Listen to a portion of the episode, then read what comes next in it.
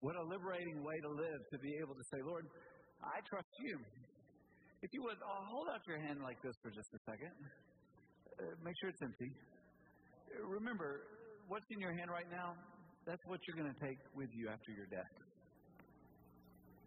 And if your hand is so full of worldly things and, and problems and concerns, the things that are wearing you out, you're going to miss what God wants to give you. Your hands are full. You can't hold anything else. So, what I want to encourage you to do today is say, okay, Lord, I'm empty. I'm saying to you, I need more of you, which means I got to stop focusing on some other things right now. And I got to focus my heart and mind and on the Word. And I pray that this time of praise has provided that, and the time of prayer has also helped with that. But, but now let's, let's focus on the Word. Uh, if you've got your Bible, I hope that you do, take it out and turn to the book of Ruth. We're in a series where we're talking about getting more. And the way we, we get more is not that God has to do something beyond what He's already done. The reality is God has already provided all that we need in His love, and His love is filled with grace and mercy and hope. And, and what we must do is that we've got to have less of us so that we can have more of what He alone can give. If your life is filled with, with worldly things, you cannot have, and you won't have space for the things of God. And so we got to make room for that, and we got to pursue that. See, the book of Ruth is about real people living in a real world with real problems. There's a real God with real grace and real mercy and, and real hope. And, and this is not theoretical, friends. Please understand, the Christian life is not theoretical, it's real. It happens in real time and space with matter. And so we need to, to kind of get beyond this understanding only and get into the real life of doing and being what God died for us to be. As we do that, we get more of His grace and His mercy and His love. Today we're going to talk about getting more mercy. And, and mercy is not getting what you deserve. Okay? There's this play on words. You know, grace is getting what you don't deserve, what we talked about last week. Mercy is not getting what you deserve. Uh, how many of you guys have ever gotten out of a speeding ticket? Show of hands, please. Show of hands. You know, as I survey this, I, I keep noticing that it's, it's, there are some men, but mostly women get out of these tickets. And I think there should be a study done. I don't think it's fair. A friend of mine, uh, his wife called him and uh, bawling, I'm being pulled over. Calm down. It's going to be okay. Your registration's here. Just get everything ready. And and, you know, he said, well, you know, trying to be calm. It's going to be okay. It's going to be okay. Well, how fast were you going? She said, he goes, no, this ain't going to be okay. It's going to be expensive. You, we're, you know, goodness gracious. What were you? I know. I'm just crying. So I got to go. Hangs up. 15 minutes later calls. God is good. God is good. You know, mercy. Got a little mercy. God gives us a lot of mercy. God does not give us what we deserve. In His mercy, He gives us redemption and forgiveness, but He gives us more than that. And it's so important that you understand that because I want you to really see that in our text today. When you think about the three circles, yes, our sin and brokenness, when we repent and believe, His mercy covers that, and that's done, and we don't get the punishment for that. But He also gives us a new life so that we can pursue and recover God's design. Understand that God's grace and mercy, it does not just redeem us, it gives us a new reality, a new existence, a new life. And, and, and that's what we see happening in, in our text. Uh, Ruth is being given a whole new life through Boaz. Now, last week I made a case, I think pretty good one, looking at chapter 1, that the book of Ruth should not have been called the book of Ruth. It should have been called the book of Naomi. Because, wow, what an amazing woman. Uh, go back to chapter 1. You see a godless husband, godless sons who marry uh, Moabite women. They die. They leave her uh, in, in a and she's responsible for these women.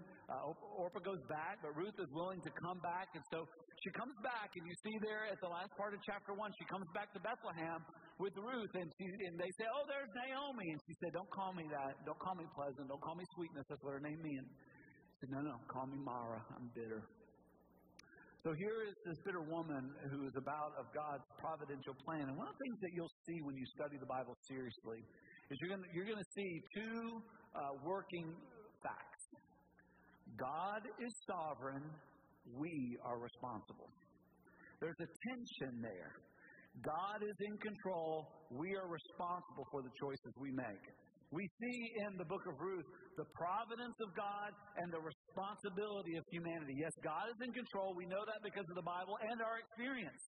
If you're a disciple of Jesus today, you know that God has intervened in your life. This was His sovereign work to bring you to salvation. You also know, though, that you're responsible because not only the Bible, but your conscience tells you.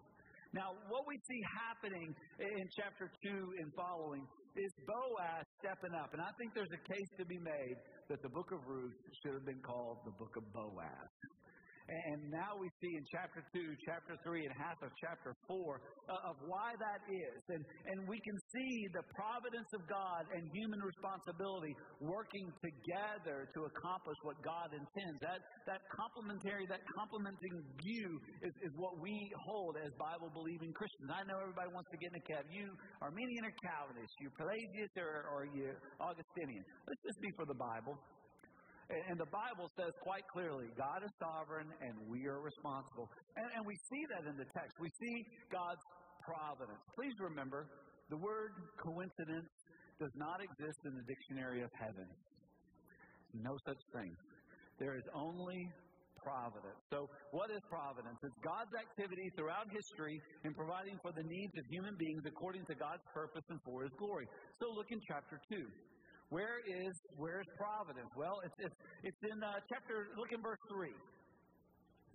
She happened, that is Ruth, happened to come to the part of the field belonging to Boaz. Now, how'd that happen? Well, Naomi and Ruth are now in Bethlehem. It's time for harvest. They don't have any food. Ruth says, I got to go work. Naomi says, Go, but be careful. And she just happened under the providential hand of God to enter into the field of Boaz. Now, look at uh, look at um, verses eight through sixteen. I'm sorry, look at verse four. Look at verse four. Boaz came at that time to his field. Look Boaz came from Bethlehem. Uh, the NIV says just then. Just then, Boaz came from Bethlehem. Providence, Ruth, looking for a field, happens to come to Boaz's field. Boaz happens just then to be coming and sees this woman. Providence. But there's also human responsibility. Now, don't miss that either. Look in verse 3. When Boaz asks about Ruth, uh, his servant says, She happened, to, I'm sorry, look in verse 7. She has continued for early morning until now, except for a short rest. What, what's happened? Ruth, Ruth came and went to work. And she earned a good reputation. She earned it through her hard work. So when Boaz asked his servant, hey, who's, who's this young lady? The, the man says, uh, that's Ruth, the Moaz, and she works hard. She's been here, she's taking short breaks. She, she's, she's something. Now, Boaz, Boaz notices her and he shows kindness. And so you look at verses 8 through 16. He says, okay, we're going to provide protection, food, and favor. This is just common courtesy. This is human responsibility, recognizing human dignity. So Ruth goes home and she shares with Naomi at verses 17 through 23, and, and Naomi's excited because, oh, this is one of our kinsmen's redeemers. This, this is someone who could possibly uh, legally help us. This is someone who could step in and do something. So she's, she's really excited. And then verses 1 through 10. Naomi does something that, that many disciples of Jesus don't do, unfortunately. She explains the way for Ruth to come into God's provision of rest. Look at verses 1 through 10. Don't miss that. Look, look, what Ruth says. Uh, I'm sorry, what Naomi says, Ruth. Shouldn't I be providing for your rest? Shouldn't I be doing something here? And so then she explains how it is she could go about entering into a covenant promise of blessing through God's plan for his people there in Israel. Friends, many of us have family, we have friends, people where we work, where you students, where you go to school, where you hang out, and they don't have God's rest. They, are, they don't have peace with God. As a matter of fact, they're at odds with God. And they're frustrated with their lives because they do not have a personal relationship with Jesus Christ. They have not been redeemed by the mercy of God. And who is it that's responsible to share that with them? Us. But many of us assume they already know it. Please don't assume that. Don't assume that. Assume they don't know. Assume they don't understand. Assume that, that what's happening in our world today is what they're buying into. And everybody is either buying into religion or secularism. You say, religion? Well, isn't that what we're doing? No, that's not what we're doing. Religion says, do enough to earn the favor of God. All the world religions on this planet, other than gospel centered biblical Christianity, teach you've got to earn the right to get God's blessing. That's what, that's what all other religions are about. I'm not going to name them, but that's what all other religions are about. Secularism says there is no God, do what you want. Get what you can, do what you got to do. Both of those are destructive pathways. One leads to despair, the other one to pride, both to destruction. There's only one way to life that God blesses, and that's through the gospel of Jesus Christ. This is the biblical way. And this biblical way says we have to count on mercy. Naomi points out to Ruth there's only one way to enter into rest. It is through a kinsman redeemer, through one who will purchase and provide blessing for your life, guide you, redeem you, and care for you all of your days. That is found in Christ alone. And that's what the book of Ruth is about. It's about this term, kinsman redeemer. It's about one who takes responsibility for another to give new life. It's exactly what Christ has done for us. Our kinsman, he became human. human. He, he entered humanity so that he could purchase us, our redeemer, that we might have life. So Ruth does what Naomi says. She goes to the threshing floor, and there's all kinds of cultural custom stuff that I would love to talk to you about this morning, but we don't have time. So you're going to have to get your study Bibles and your commentaries, and you're going to have to dig and do a little research. I'm also going to introduce to you some this morning some theological and some ethical things that you really need to process and think through this morning and have conversations at home and with friends about. But but suffice it to say, Ruth did what Naomi told her to do. She acted in faith. And so Boaz provided a blessing. And that's what our scripture reading is. Let's all stand together in honor of God's word. Layla's going to come, and she's going to read what it is Boaz said in response to Ruth, coming by faith according to the word that had been given to her by Naomi for how she could be saved. So, Layla, if you would read that for us. And he said, May you be blessed by the Lord, my daughter. You have made this last kindness greater than the first in that you have not gone after young men, whether poor or rich. And now, my daughter, do not fear. I will do for you all that you ask from my, for all my fellow townsmen, and that you are a worthy woman. And now it is true that I am a redeemer, yet there is a re- redeemer nearer than I. Remain tonight, and in the morning, if you will redeem you, good. Let him do it. But if he is not willing to redeem you, then as the Lord lives, I will redeem you. Lie down until the morning. The grass withers and the flower fades, but the word of the Lord remains forever. Amen. Amen. Good job, good girl. Let's, let's sit down together and let's talk about this. So, we, we understand from, from God's word here the, the necessity for mercy. Before people can rightly receive mercy, they have to know they need it. That takes humility. But amazingly, if we will respond humility to our need and to the provision of God, it creates confidence. In our text, we see what happens to those who humbly receive mercy and who it is that mercy comes through. So take note of this. Mercy comes to those who humbly admit their desperate need. Ruth admitted it. She was not a proud woman. She, she knew that she and Naomi would have to live off the mercy, that is, the kindness of others. And what we see in this is something significant that we need to understand uh, societal. And, and in terms of uh, Bible believing, worldview Christians, we need to understand what benevolence is and what it's supposed to do and what it's not. And what often happens and creates more problems than it cures. Uh, benevolence is, is supposed to look like a person recognizing the need and then giving a hand up, but not a hand out. James chapter 2 says this if a brother or sister is poorly clothed and lacking in daily food, and one of you says to them, Go in peace, be warmed and filled, without giving them the things needed for the body, what good is that? So also, faith by itself, if it does not have works, is dead. Listen, if our, if our faith isn't working in our real life, it's dead. If we are, are not showing mercy to others, then we've missed the point. God gives to us so that we can share with others. And God has given to us not a hand out, but a hand up. What's the difference? A hand up gives what enables a person to take responsibility for their life.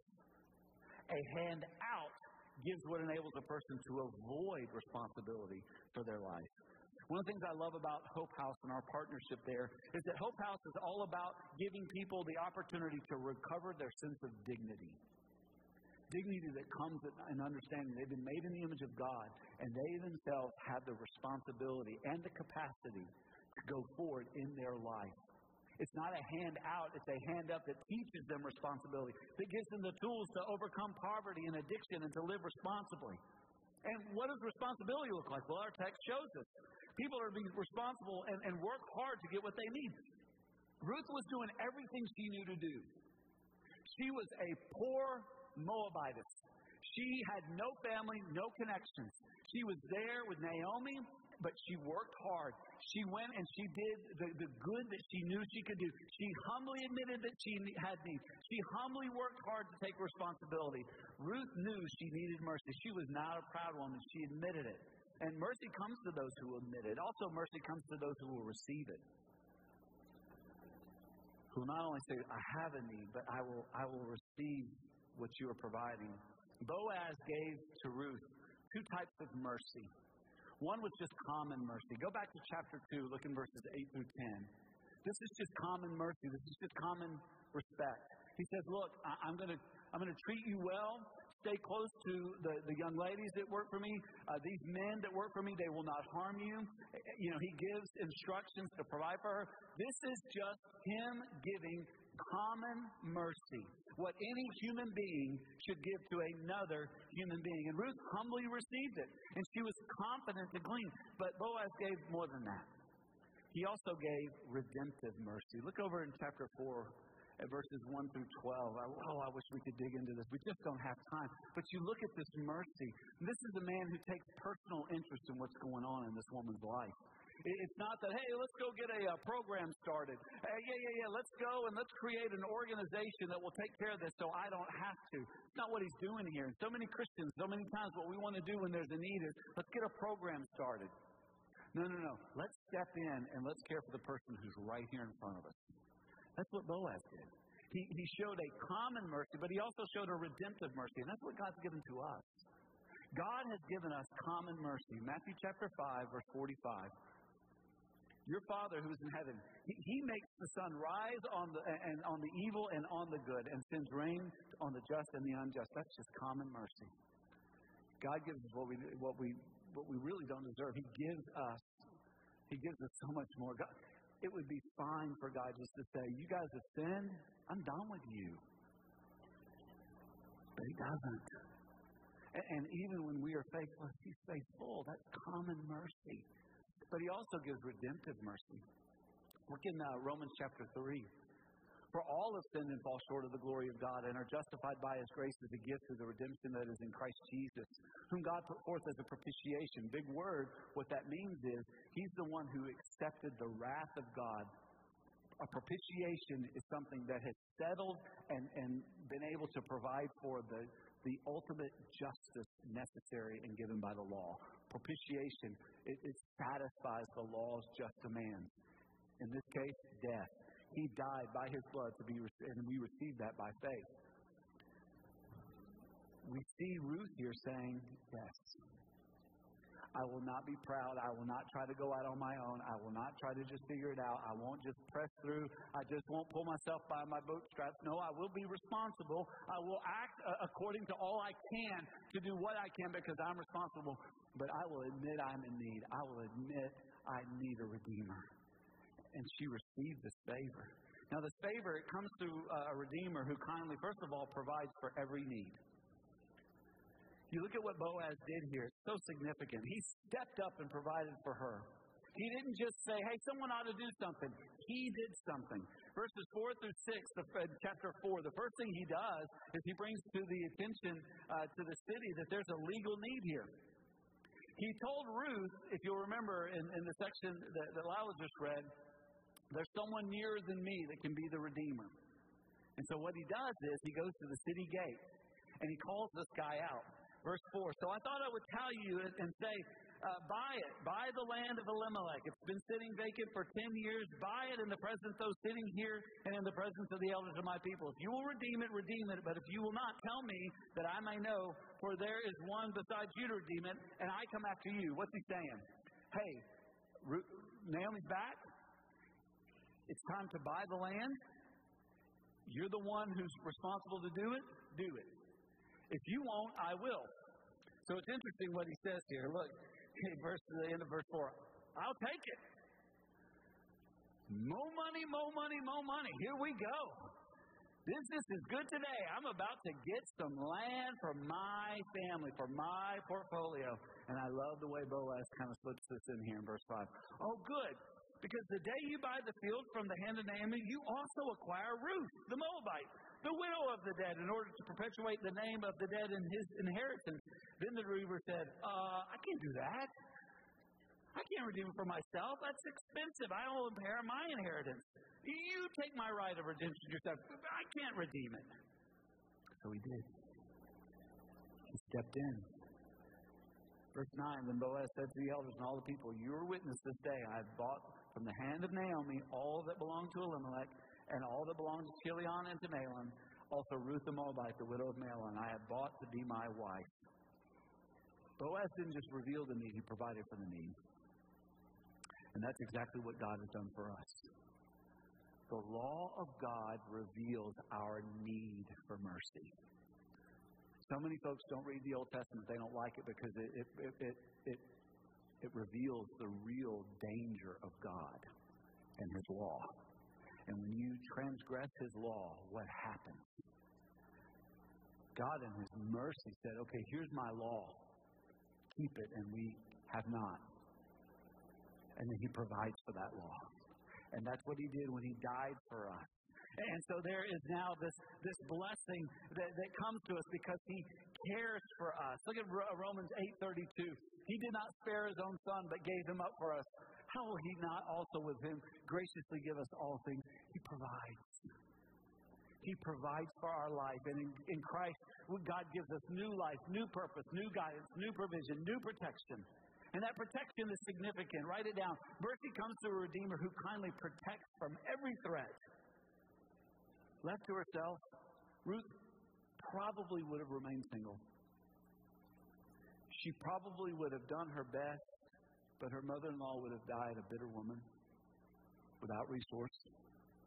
Had she married, she would not have married someone who would have been a kinsman redeemer, who would give access to the property and the continuation of the name and the blessing goes there. She just would have been another poor woman stuck in a poor marriage and a poor life that we would have never heard of. Instead, there was a provision, a miraculous, merciful provision. Boaz stepped up the same way God did for us. And now, God, as our leader in love, He protects us. He protects us.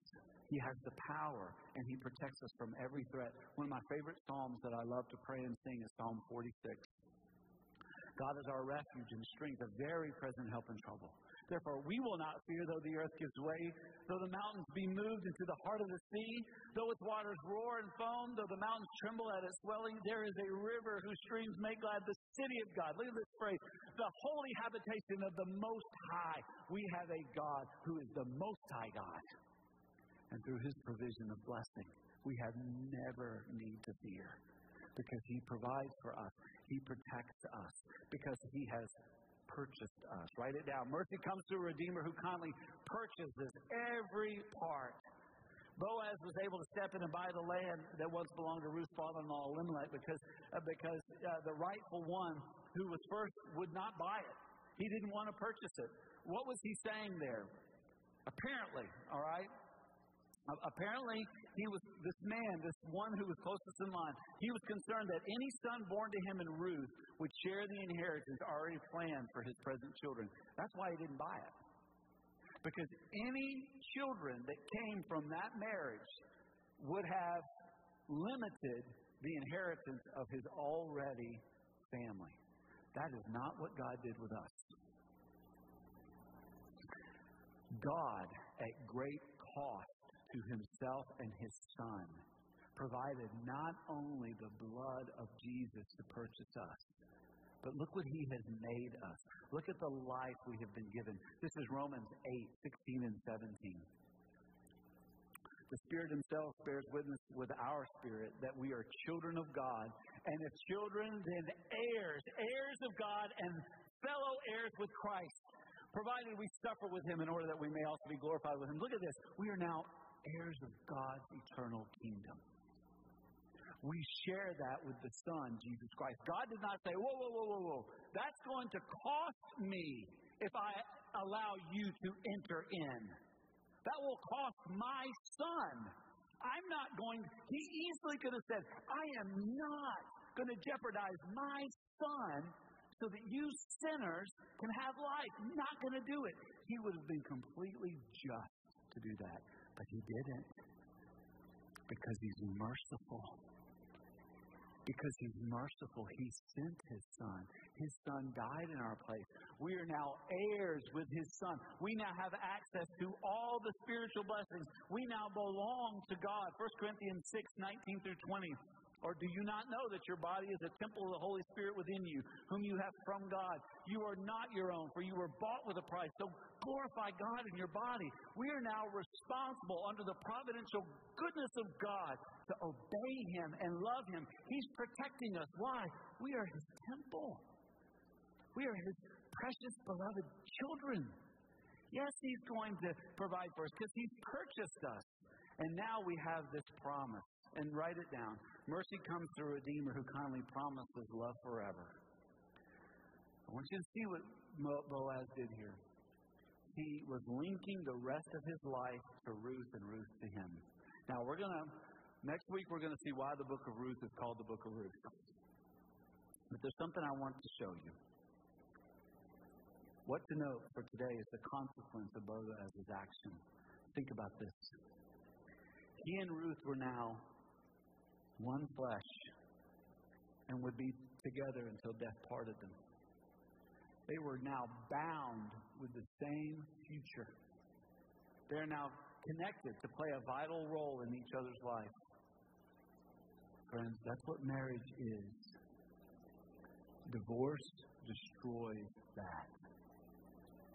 Long before divorce, a lack of grace and mercy and love destroys that.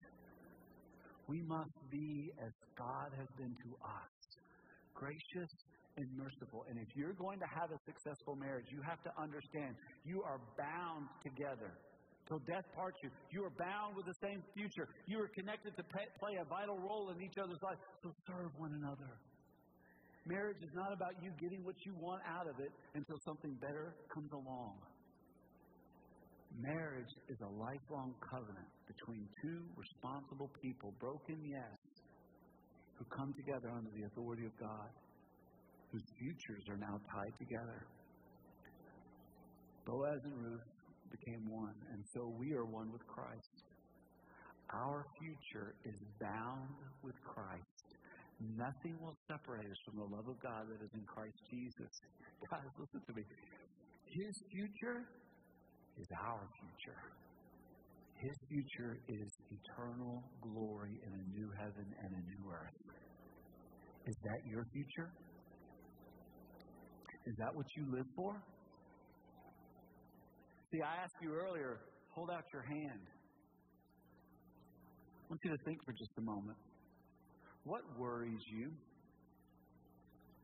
What compels you to lose sleep at night? What makes you anxious? Does it have anything to do with your future in heaven? Some of you say, well, my children, I get that. But you're responsible to God, and He's responsible for them. Do you trust Him? It's a simple question. But the answer, it determines everything else. Because either you humble yourself and you say wholeheartedly, I will trust you. Ruth said to Naomi, I'll trust you and I'll act in faith on what you said. Boaz says, Stay here. I'm going to take care of this. Go home. Here's a gift. I'm going to take care of this. faith. Where are you at? Are you anxious? Are you angry? Are you afraid? You don't have to be because of the mercy of God.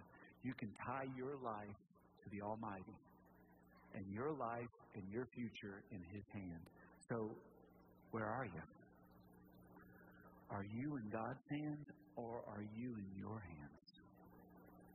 Friends, you can't handle you. You can't. You need the Lord. And if you will receive His mercy, He will make you like Jesus. And there will be so many blessings and benefits. You will, it will take all of eternity for you to count them and name them. Friends, trust Him. Let's stand together as we pray. Lord, we, we, we desperately need you. You are our kinsman redeemer. You are our Boaz. We are your Ruth. You are willing to, to step in right now. You're willing to, to give us new life. You're willing to allow us to acknowledge our need of help. And you're willing to provide that help. There are folks today like me, there's stuff nagging them. There's stuff that's on their mind. There's always going to be stuff. But Lord, either we trust you or we, or we don't. Either we are going to be like Jesus who said, Lord, all of you. I want all of you. I want less of me. I want all of you. And so, Lord, I pray for some today who need to come and get on their knees and say, Lord, I want all of you. I want you to have all of me. I'm going to become less so that you can become more. I'm going to humble myself. I'm going to receive what you alone can give because you alone can provide. Spirit of prayer, come and pray or sing and contemplate what God has done for you.